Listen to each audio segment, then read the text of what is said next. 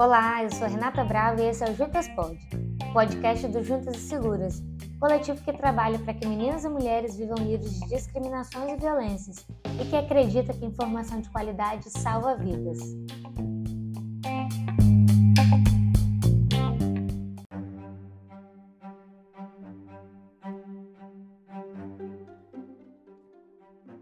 Falar de aborto é o que muitos chamam de delicado e sensível e que muita gente foge do assunto com medo de se posicionar, como se existisse uma simplicidade em dizer se é a favor ou contra. Se a gente fica nisso, avançamos muito pouco. Afinal, as questões são bem mais complexas quando estamos tratando do aborto no Brasil. Segundo o ANIS, Instituto de Bioética, o aborto é um evento reprodutivo comum da vida das mulheres e pessoas que podem gestar.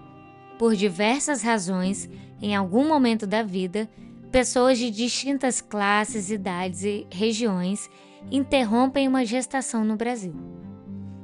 Dada a lei restritiva que estamos submetidas, a maior parte delas se expõe ao risco de morte ou à cadeia ao realizar um procedimento inseguro na clandestinidade.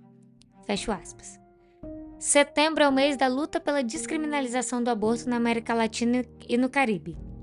O assunto no Brasil tem tomado maiores proporções porque a ministra do Supremo Tribunal Federal, Rosa Weber, antes de se aposentar, vai proferir o seu voto na DPF 442.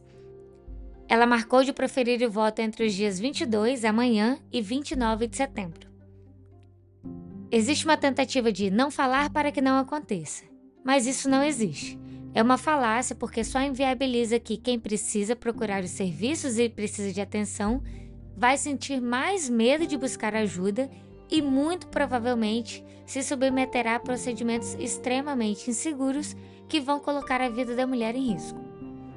Segundo o levantamento de novembro de 2022 feito pela Gênero e Número, só seis das 27 unidades federativas disponibilizam informação pública sobre aborto nos sites da Secretaria de Saúde. Quando vemos os números das capitais, apenas quatro mantêm essas informações no site. E aí, uma pessoa gestante pode demorar de dois a três meses até achar um programa que a acolha. Aqui no Juntas, a gente fala que informação de qualidade salva vidas. É fundamental, então, que os estados e municípios garantam o acesso à informação para as mulheres que precisam acessar o sistema e realizar o abortamento legal. Então, quais são os principais argumentos para que a DPF 442 seja julgada procedente e ocorra a descriminalização do aborto no Brasil? Primeiro, vamos delimitar que o aborto no Brasil é crime, previsto nos artigos 124 e 126 do Código Penal. Apenas em alguns casos de abortamento não haverá punição. Se for para salvar a vida da gestante, se houver um estupro que tenha causado a gravidez ou em casos de fetos anencéfalos. Mas mesmo nesses casos de abortamento legal, há muita violência, muita pressão e muita resistência. Mesmo quando a gente está diante de casos de estupro contra meninas, há uma parcela da sociedade que coloca a vítima no lugar de criminosa e quer a todo custo impedir esse direito de abortar. Quem não se lembra do caso da menina de 10 anos no município de São Mateus, aqui no Espírito Santo, estuprada pelo tio engravidada, que teve seus dados vazados, as pessoas foram para a frente da casa dela, ela foi chamada de assassina. Sim, uma menina de 10 anos foi chamada de assassina após ser estuprada e engravidada. E ela teve seu direito negado em hospital aqui do nosso estado e precisou ir para o Recife realizar o procedimento. Também teve o caso da menina de 11 anos de Santa Catarina que foi mantida em um abrigo pela justiça para evitar que ela fizesse um aborto autorizado. Para quem não lembra muito, os links das reportagens sobre esses dois casos estão na descrição do podcast. Infelizmente, são muitos os casos. E também são muitos os casos de aborto clandestino e inseguro. São muitas mulheres no Brasil todo que abortam e que não podem viver com medo de morrerem em decorrência de procedimentos inseguros ou de serem presas. Segundo a Pesquisa Nacional do Aborto 2016, aos 40 anos, quase uma em cada cinco mulheres brasileiras já fez um aborto. O dado é de que meio milhão de abortos acontecem todo ano. Nas palavras da professora Débora Diniz, a mulher que aborta é uma mulher comum. Isso porque quase 90% delas professa alguma religião e quase 70% têm filhos. Isso contradiz alguns argumentos de que, por exemplo, o aborto legalizado vai aumentar o número da prática porque muitas mulheres irão utilizar como método anticoncepcional. Isso não existe, é um argumento completamente dissociado das pesquisas, dos dados e da realidade. O aborto precisa ser descriminalizado porque a criminalização não impede que eles sejam feitos. O que a criminalização faz é deixar as mulheres à sua própria sorte, muitas com sequelas de saúde em decorrência do procedimento realizado de forma insegura e muitas perdendo a vida.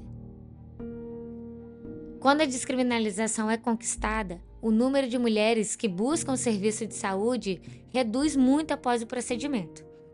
Segundo a OMS, o percentual de mulheres que realizam aborto com medicamentos confiáveis e precisam de uma intervenção médica posterior varia de 2 a 5%. Esse número é muito, muito inferior ao de metade das mulheres brasileiras que fazem um aborto e precisam procurar atendimento médico posterior metade quando a gente está falando de criminalização, e quando há a descriminalização, esses números caem consideravelmente de 2 a 5%. A descriminalização reduz a morte de mulheres. Em 2016, o SUS registrou praticamente uma morte de mulheres a cada dois dias em decorrência de aborto. E nos lugares em que ocorreu a descriminalização, os números de aborto tiveram redução. A França descriminalizou em 1975. De 1976 a 2016, houve queda de 24% dos abortos no país. Já Portugal descriminalizou em 2007. Então, de 2008 a 2015, houve uma queda de 14%. Quando o medo da prisão, da condenação é retirado, as mulheres se sentem seguras a buscar informação, a buscar apoio, elas podem recorrer a um sistema público de saúde que irá garantir os direitos à dignidade, à vida, cidadania, à sua saúde sexual e reprodutiva. A questão do aborto no Brasil hoje é de saúde pública. A criminalização, por outro lado, só vitimiza mais as mulheres.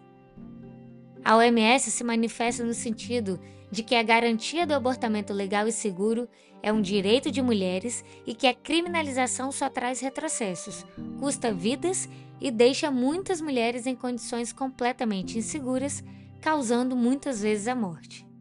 Como eu disse no início, não temos como nos limitar a debater ser contra a favor. Não estamos aqui tratando, por exemplo, de torcidas em algum esporte. Estamos tratando de vidas e nós mulheres queremos viver sem qualquer tipo de violência, com o direito de decidir livremente, sem medo. Nós vamos acompanhar os debates, continuar em diálogo com pesquisadoras, com outros coletivos e com quem mais está interessado em levar o tema com seriedade. Vamos acompanhar o voto da ministra Rosa Weber e também seus desdobramentos. O tema é urgente. É pela vida das mulheres e o lema é: nem presa nem morta por aborto que sigamos vivas e seguras. A gente volta a falar do assunto em breve. Esse foi mais um episódio do Juntas Pod, o podcast do Juntas e Seguras. Não esquece de compartilhar com todo mundo, afinal, informação de qualidade salva vidas. Até mais!